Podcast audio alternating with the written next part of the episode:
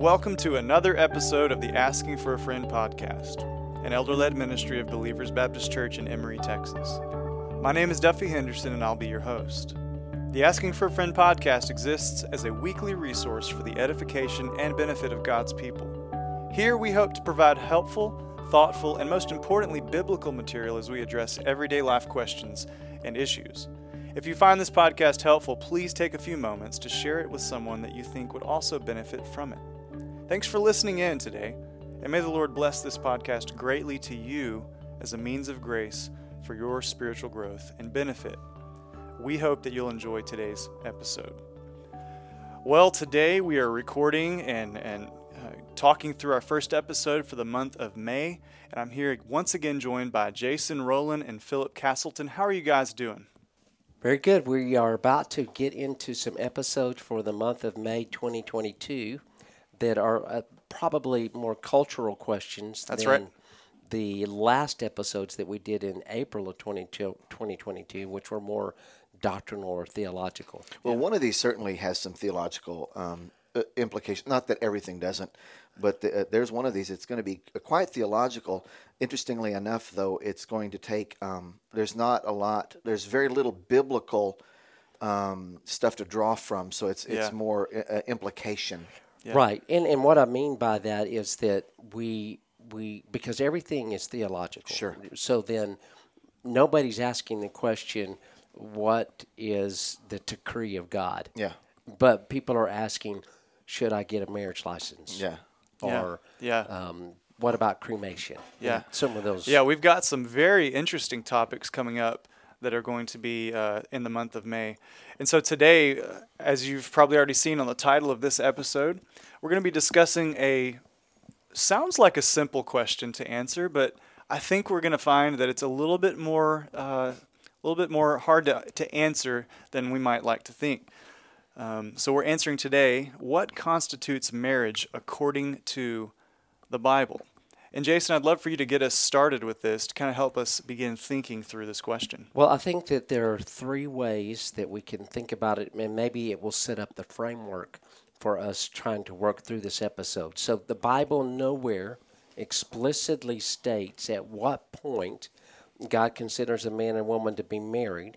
Explicitly states. I think there's some implications for us that we might get into the discussion. And so, since the Bible is explicitly silent on that, then wh- what do we understand then to be at the point where a man and a woman would be married? There are three options. The first is this that God would only consider a man and a woman married when they were um, able to obtain a government validation um, marriage license. Number two, a man and a woman were married in God's eyes when they completed some kind of formal ceremony. So they had all of the social um, um, event, they had the social event that surrounded the idea of um, covenantal promises between a man and a woman. And then the third would be that God considers a man and a woman married at the moment that they engage in sexual intercourse. So, marriage license, formal ceremony, or sexual intercourse, then those three things become um, the common way that we would think in culture about what constitutes a marriage. So let's break each one of those down and then start with the first one. The the idea of a marriage is a marriage when you have a formal validation from the government, i.e. a marriage license. How do we talk about that? Sure. Philip, you want to chime in there for just a minute? Sure, sure, absolutely. Th- yeah, th- that's a that's a no go. That's a no go. It can't be. And the reason is, and there's multiple reasons, but a couple of them off the surface would be um, if the government recognizes um, homosexual unions as marriage, w- that doesn't make it a marriage, right? So the government is not the definer nor the arbiter um, of of this union. Um, the God is the one who instituted marriage. The um, the civil magistrate can only recognize what God has instituted, and anything above or beyond or outside of the scope of what God has instituted is not and cannot be defined as marriage.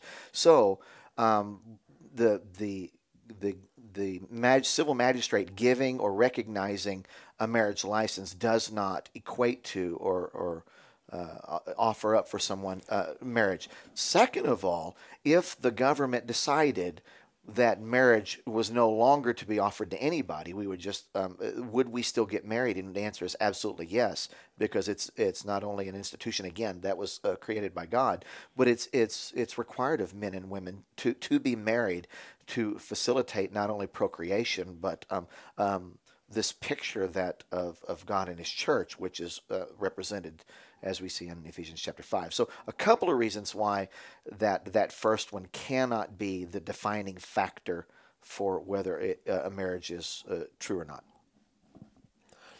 So, then when we, we think about marriage from Genesis all the way through Revelation, and we see particular pictures of it throughout the scripture, we never see the government issuing some kind of legal license. Mm-hmm. Um, we never see, too, the government regulating marriage, uh, not only giving permission for these people to be married, but also then giving permission for that marriage to be dissolved. So right. we've given over a religious and spiritual institution created by God and given sanctity by God to the government mm-hmm. to somehow regulate who gets married and when they can dissolve that marriage. Right. And and so, and and I, unfortunately, I think that's one of the weaknesses um, from holding that position too. Uh, I think you're articulating that well. If we allow the government to be the one who says this is what defines when you're married, then along with that, we've also given them the capa- the capacity to say, and this is when you're no longer married. But the Bible doesn't do that. The Bible right. says marriage is for life, and there's only um, really two biblical pictures of uh, from my perspective. Some people make a, a, third one, but for me, from my perspective, there's only two biblical pictures for uh, uh, um, uh, legitimate reasons for for uh, divorce, the, the, dissolving of that marriage, and one is a, a abortion. I mean, abortion. One is um, um, adultery, and the other one would be um, the uh, an unmarried spouse wanting to leave. Um, uh, unbelieving spouse. Uh, an unbelieving. Yeah, I said that. Um, I said the wrong thing. Sorry. The unbelieving spouse wanting to leave the married, uh, the the believing spouse. Right. So sure. that being said, those are the only two real biblical uh, positions that were given. And so we, um, if it's an inst- if it's instituted by God, He's the one who makes the rules. He's the one who sets the institution and, and gives the parameters by which it's uh, it functions and and by which it can be dissolved. He's the only one who can do that. So they can't determine the state state can't determine when you're married nor when you're no longer married. And I think that's the weakness. We've given that over to the church. I mean, given that over to the state to, to some extent. Right. Can I let me ask one question? That's really helpful. Um, what would be some benefits to having this? Are there benefits to having the government um, officially recognize and, if we want to use the term, validate a marriage publicly? Are there any benefits, or would we say that? I think the what you guys have just articulated is it's not necessary um, in order for a biblical marriage to be a real marriage. But are there any benefits to that? Well, let's let's go back and say this. I think that it ought to be said that the argument for a believer to get a marriage license or a believing couple to get a marriage license would be because God has ordained government and instituted it and so then it, it's not a sin mm-hmm. to get a marriage license, and then there's there are benefits I think because God has ordained government, because government is given the responsibility. Though we all can have a conversation about how they don't do this, but the mm-hmm. responsibility to care for the citizens that the government right. is responsible for um, should require or by necessity requires some organization, some um, stipulations about who's married, who's not, how this person is cared for because they're married, or how this person is cared for because they're not married, how those marriages, um, when death does do them part, how do those um, benefits come to the survivor of the marriage? And so, government then, I think there's some benefits for it And we want to be quick to say it's not sinful to get the license. Yeah, there's there's civil benefits, like you just said. It's not sinful. And the third thing, um, at least from my perspective, is it is it, to some extent, and I think you hinted at this, a concession to and and and um, and what I would say, uh, uh, um, what should be at least in the current situation in which we find ourselves, living under the, the, the type of government and the structure in which we live, in, in the situation we find ourselves in right now, which would be different than what they might have been 150 years ago or what they might be 150 years from now. But the situation we're in now, why wouldn't you avail yourself of that opportunity? And that way, um, you not only satisfy um, the demands of God and, and the covenanting, but also uh, that um, it looks, we, we don't want any appearance of evil, right? right? So it gives that we're conceding and we're submitting to um, government, even though. Uh, in a real sense, they may have overstepped their bounds a bit, thinking that it's their place. Yeah, I right. think that's helpful. Jason, do you have anything follow up from that? Well, I would just say, you know, we would do this to the point that it didn't contradict God's word. Yes. That, yes, and that's where I was I was thinking about myself there, or thinking myself, is with these situations and our relationship to the government. They're always they can be really tricky because everyone draws different lines, mm-hmm. and so. So helpful or ideal might be good words to say. It would sure. be helpful. Wise, it's ideal. Maybe wise. Wise, but um, um, necessary may not be the yeah, right word. Sure. But yes. Well, I was going to use the word reasonable. Is reasonable. it reasonable? There you go. Recommend. I would recommend this. Yes. Is it necessary? Mm-hmm. No. Right. That's good. Right. So then, what constitutes biblical marriage in God's eye does not require a license from the government, we would say, biblically. Correct. It's not Correct. wrong to seek that. Correct. Okay, so then the second category that we talked about was that God would consider a man and woman married when they've completed some kind of formal wedding ceremony. So let's talk about that aspect a formal wedding ceremony. And I think we have plenty of um, examples of a formal wedding ceremony in Scripture. Um, certainly, we have um, Genesis chapter 24. We've got the formality of Abraham's servant going and getting Rebekah for Isaac. And then finally, you, you see in the last verse of that chapter the consummation of that marriage between uh, Rebekah and Isaac. But there's been all of the formality of the servant and going to the parents and asking the girl to come and all of those details that are you read there yeah. in Genesis 24. What about the parables of Jesus? There's plenty of times he references a wedding party, a wedding ceremony. Um, the bridegroom. Yes. These are all ceremonial terms. We have in, in Revelation the marriage supper of the Lamb, right. the consummation of all things in Christ. We John are, 2. We are, the church is called the bride of Christ. He is our, um, we are wed to Christ, right? right. Um, so, so John two, the, the John two, Jesus is uh, yes. attendance at the wedding great, in Cana. Yep, yep.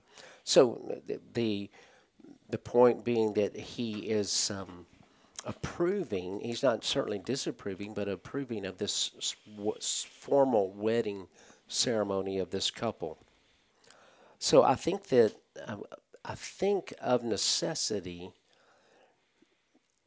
and maybe necessity is a strong word, but I think that at the very least, one of the things that we can biblically point to repeatedly is that a public wedding ceremony would be commendable. Yeah. Would it would it show be... responsibility and show maturity on the part of the person getting the ceremony to say we want this to be uh, as um, this is me as a millennial legit as as we can be. To make this, we we don't want to do anything behind closed doors. We want this to be um, pure in the sense that helps to add purity to the yeah. I think it's I think practically it's helpful, um, and not only um, in the the legitimacy of the view of it, right? Because mm-hmm. ultimately, um, uh, people don't make it legitimate or illegitimate, um, but the, the, way it's perceived um, yes, it's helpful there. It's also helpful in the sense, as, as we talked pre uh, in a, f- a few minutes ago, that it's also helpful in the sense that um, it allows for your friends and loved ones to um, to hold you accountable to this covenant that you've made, right? You have someone to come along beside you and say, "Hey, brother, um, you're you're not fulfilling your vows, right?" Or to come along and say, "Sister, look, you're not um, you're not doing what you're supposed to do." There's a sense in which this public uh, ceremony not uh, not only legitimis, legitimis, legitimizes it, if that's the right word, um, in in um, culturally, right? It gives it um, uh, some kind of substance or weight, but it gives us um, people that can help hold us to the the gravity and the the import that uh, that the covenant itself carries with it. Yeah, and, and point us to, on that line of thinking, point us to how that images uh, what we see in uh, Ephesians 5, where we see Christ as the head of the church and church discipline and how a church covenants together well, and, and joins is, together. Yeah, this is really interesting, at least because I think this is where, if we're not careful, we might think that then only marriage could be legitimate between two Christian people versus yeah. um, uh, maybe not two non Christian people. That's a good point. That's a good point. Because, I mean, it does speak to um, the marriage pictures um, the covenant um, and the relationship, the re- redemptive relationship between God and His church, right? Paul tells us that in Ephesians chapter 5. But what's really interesting is since God is the one who instituted marriage and marriage is that picture, then that means that this covenant relationship is obligatory whether you're in Christ or outside of Christ to represent in that covenant relationship that picture. So this is why I think that unbelievers have legitimate marriages and believers have legitimate marriages because ultimately the marriage is a covenant between two people saved or unsaved and never the, and along with that covenant between those two people comes obligations to to live out a picture a redemptive picture that uh, that is uh, given uh, particularity in Ephesians sure. five, where we see sure. Christ uh, uh, and His people. Yeah, and you would, uh, Jason. I'll come right to you in just a moment. But just thinking through this as well, if we expand the view of the marriage and being either believers or unbelievers being married, being obligated to follow God's institution of marriage and His commands. If we just zoom out a bit, we would say that all unbelievers are still under the obligation to obey God's standard of perfect righteous and righteousness and holiness. Yes. And we see that in Romans chapter 1 and Romans chapter 2. Right. So that applies uh, immensely to the marriage the marriage ceremony or the marriage uh, institution, excuse me. But it also helps define what marriage looks like. That's true. Both in in Christian unions and non-Christian unions. Mm. That means that even in a non-Christian union, the husband is the head of the home and the wife is to submit to her husband right?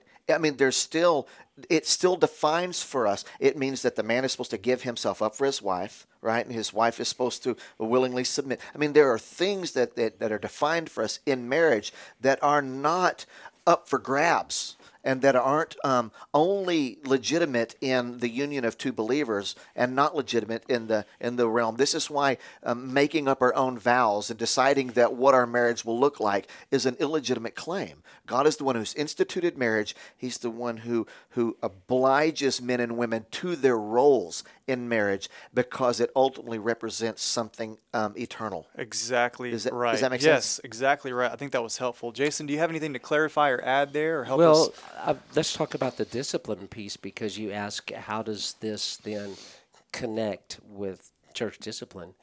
And it goes back to the accountability. A public wedding ceremony says to these witnesses, we are committing ourselves to the, one another, this man, this woman, and your witnesses to this, and you hold us accountable to this. Now, ultimately, we know that it's a, a vertical accountability, that they're accountable before God. But nevertheless, those human witnesses are to come alongside help, just in help, just as we see in the church baptism is a public ceremony that says, I am now a member of yes. the body of Christ. Good point. And uh, I'm going to choose to be affiliated with this local church, but I'm a member of the body of Christ. And now all those who are members of the body of Christ, particularly again within the confines of this local church that I'm going to submit to, you hold me accountable. So then the discipline is there. So I'm thinking that the marriage ceremony in a, in a formal sense is a good thing. What we want to be careful, though, is realize that social details don't legitimize a marriage. Don't make it a marriage in God's eyes. Jason, say that one more time.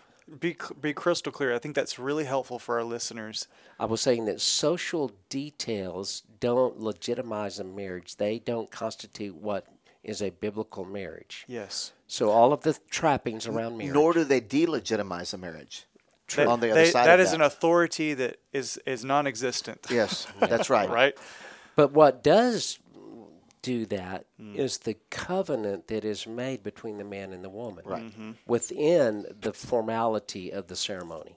So when Yes. those vows, and Yes. you referenced this just a moment ago, Philip, when those vows are spoken, and this is what I emphasize when I do a marriage ceremony now, um, I, I say, now we've come to the most important piece um, that you um, can possibly have during this ceremony.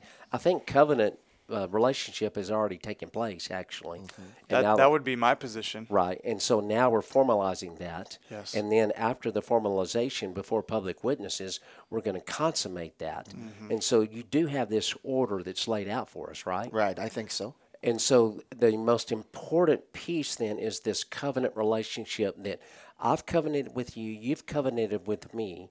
We are going to promise our love to one another. We're going to pledge ourselves to one another. Now let's go formalize this in front of witnesses and then we'll consummate it. And so again, um, when just as we said that getting a marriage license isn't a sin, and why not pursue that? Um, if the culture deems that necessary, why not pursue a formal marriage ceremony? Yeah.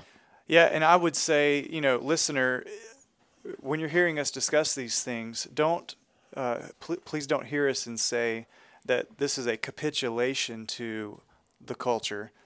This is just a it's a, it can be a helpful thing. There can be benefits to it, but um, a- a- to what Jason just said, and Philip, I'll, I'll let you speak to that in just a moment. We should go to that third um, characteristic or possibility. Yeah. Um, but we we want to be clear that there are some things that are helpful as you consider marriage, uh, socially, um, civilly, um, uh, communally within wherever you live, uh, state or or whatever, and pursue those things um, if, if at all possible. As long as they're not, as long as they're reasonable, and as long as they do not violate God's That's standards. right. God's God's word is supreme in those decisions, or ought to be supreme in those de- decisions. So the Bible has made for us the statement, really, what constitutes a biblical marriage um, is number one, is between a man and a woman. Number two, it is um, the, that you shall leave your father and mother Yeah. and cling to one another. Yep. That, That's the only parameters. That's that repeated a couple of times in Scripture. That phrase is that you shall. It, it's Genesis two. Is that correct? Genesis 2 and Matthew 19. Yes. Um, And- and, also, I think it's in Mark 9, but I'm not sure about that one. Okay. It may be in 1 Corinthians seven as well, possibly. I could be mistaken there. Yeah. But- Should have looked that up before we Yeah. came on. We're air. we're we're flying off the top of our heads here. Right. Uh, but let's go to that final section, and and as we're wrapping up, we have uh, five or seven more minutes we can dedicate to this particular topic. I think this has been a helpful helpful discussion. Jason, would you bring us to that final and third? And we kind of already were talking about it a little bit, but Right. So we said number one that if we think about marriage being uh, biblically uh, constituted by God or being uh, recognized by God, it would be, um, as the culture would say, receive a marriage license.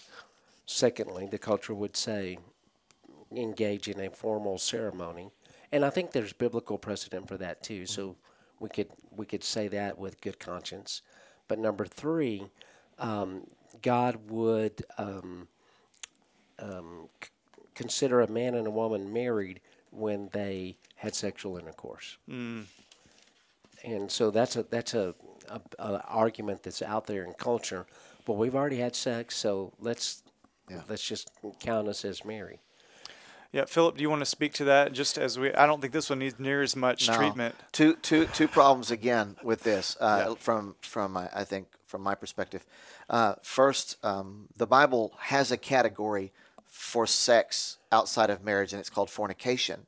So as long as that category exists biblically, then we can make the argument that two people having sex doesn't constitute marriage. Okay. Right. Um, two unwed people having sex is called fornication in the Bible. So, so we can. The, the other thing would be that um, just if two people got married and were incapable of having sex, right? Something physiological going on, right? Um, whatever. Um, would that invalidate the marriage? And I would say absolutely not. So though though it's ideal, obviously, for a marriage to be consummated and that one flesh union to be to to be made um, a, a- realization. Right, and Sure, and ideally for um, a young couple to then go and have babies and all those kind of wonderful things that and see the fruit of that union and all that kind of stuff. They they do not a marriage make right. So having sex doesn't Sure. make you married, and not having s- doesn't make you unmarried. Sure, true, So true. that would be the two things I would have to say. Yes, First Corinthians six speaks to this idea of fleeing sexual immorality. Mm-hmm. So the body is not meant for sexual immorality, but for the Lord, and the Lord for the body. And God raised the Lord and will also raise us up by his power. Do you not know that your bodies are members of Christ? Shall I then take the members of Christ and make them members of a prostitute? Never. Or do you not know that he who is joined to a prostitute becomes one body with her? Mm-hmm. For as it is written, the two shall become one flesh. But he who is joined to the Lord becomes one spirit with him. Flee from sexual immorality. Every other sin a person commits is outside the body, but the sexual immoral person sins against his own body. Or do you not know that your body is a temple of the Holy Spirit within you, whom you have from God? You are not your own, for you have been bought with a price, so glorify God with your body. Right. There, there, you just made the argument. That's right. Yeah, So, and so Pa- I, I think that's very helpful. That's it, it's pretty cut and dry on this mm-hmm. point. There's two categories that, that God either permits or prohibits sexual relations with uh, between individuals. Mm-hmm. It's either within the bounds of marriage under a covenantal relationship between them mm-hmm. and God, or it's fornication and it is sexual immorality. Right. Um, So, how would we want to just summarize it and follow it all up and, and end the, the episode? Philip, why don't you give us your best shot here at a summary Uh, uh, yeah, yeah. statement? Uh, I'm gonna put you on the hot seat here. Uh, help you know us. I'm not a summarizer. um, I'll do my best. Here's what I would say. Here's what I would say. I Go would say that um, if the opportunity arises and, and you're going to get married and you can get a marriage license, I'd say go for it. Go get one.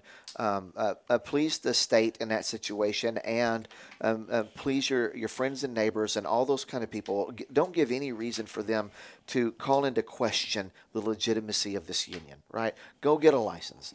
But um, if that doesn't happen, or if it does, either way, what is what is important? What is important is that you come together with um, a group of people who can hold you responsible and recognize that ultimately what you what is transpiring in this covenant ceremony is you are making a covenant between two people to become one union before God, and it's a vertical commitment. And God is the one who institutes and and legitimizes marriage ultimately, and He is the only one who can dissolve one right?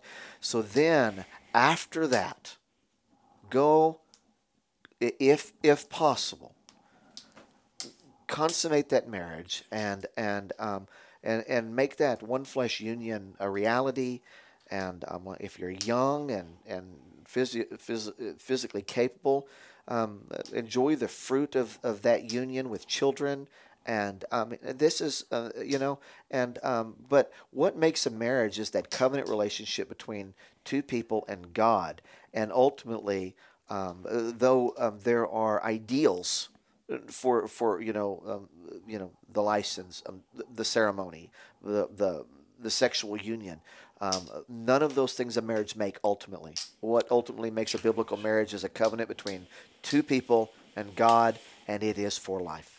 Sure. Um, I, I was just thinking through one one at one area that may be helpful for someone listening to this episode specifically would be what would we say, Jason? Can you give me a minute or a minute and a half? What would you say to a person who is single currently, um, with maybe a discouragement uh, with the future, with maybe not being able to foresee marriage in their near future, and they maybe they desire it, Um, you know what? I'm, there there are some out there that um, this sort of conversation would maybe bring some discouragement to them because maybe they're maybe they're older or something like that, and or maybe there's marriage is not a possibility for them at the moment. Is there any encouragement for them Well, upon hearing this? ultimately, marriage is a means of grace for the the people that are involved in it.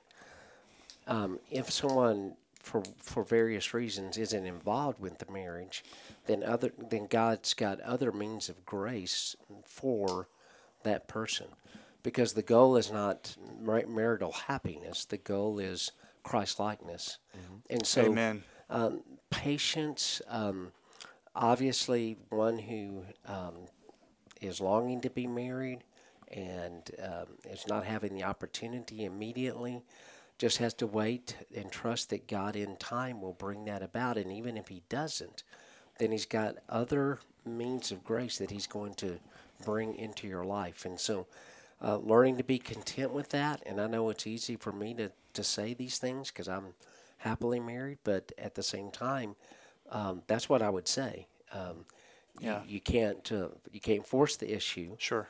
And you have to be um, willing to submit to what God's timing is, and trust that He's He knows what's best. Well, and yeah, and, and the fact is, is um, we're made complete in Christ, not in Not in marriage. marriage. and so that's the Amen. thing, That's so. that's an excellent way to end things.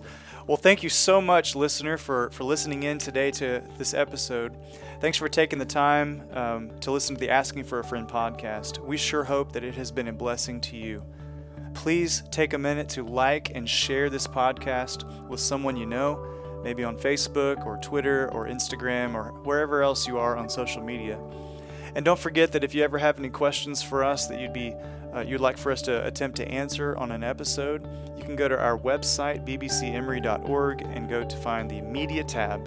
Scroll all the way to the bottom of the page and you can enter a question into the question box and that'll reach us. But until next time, grace and peace be with you all.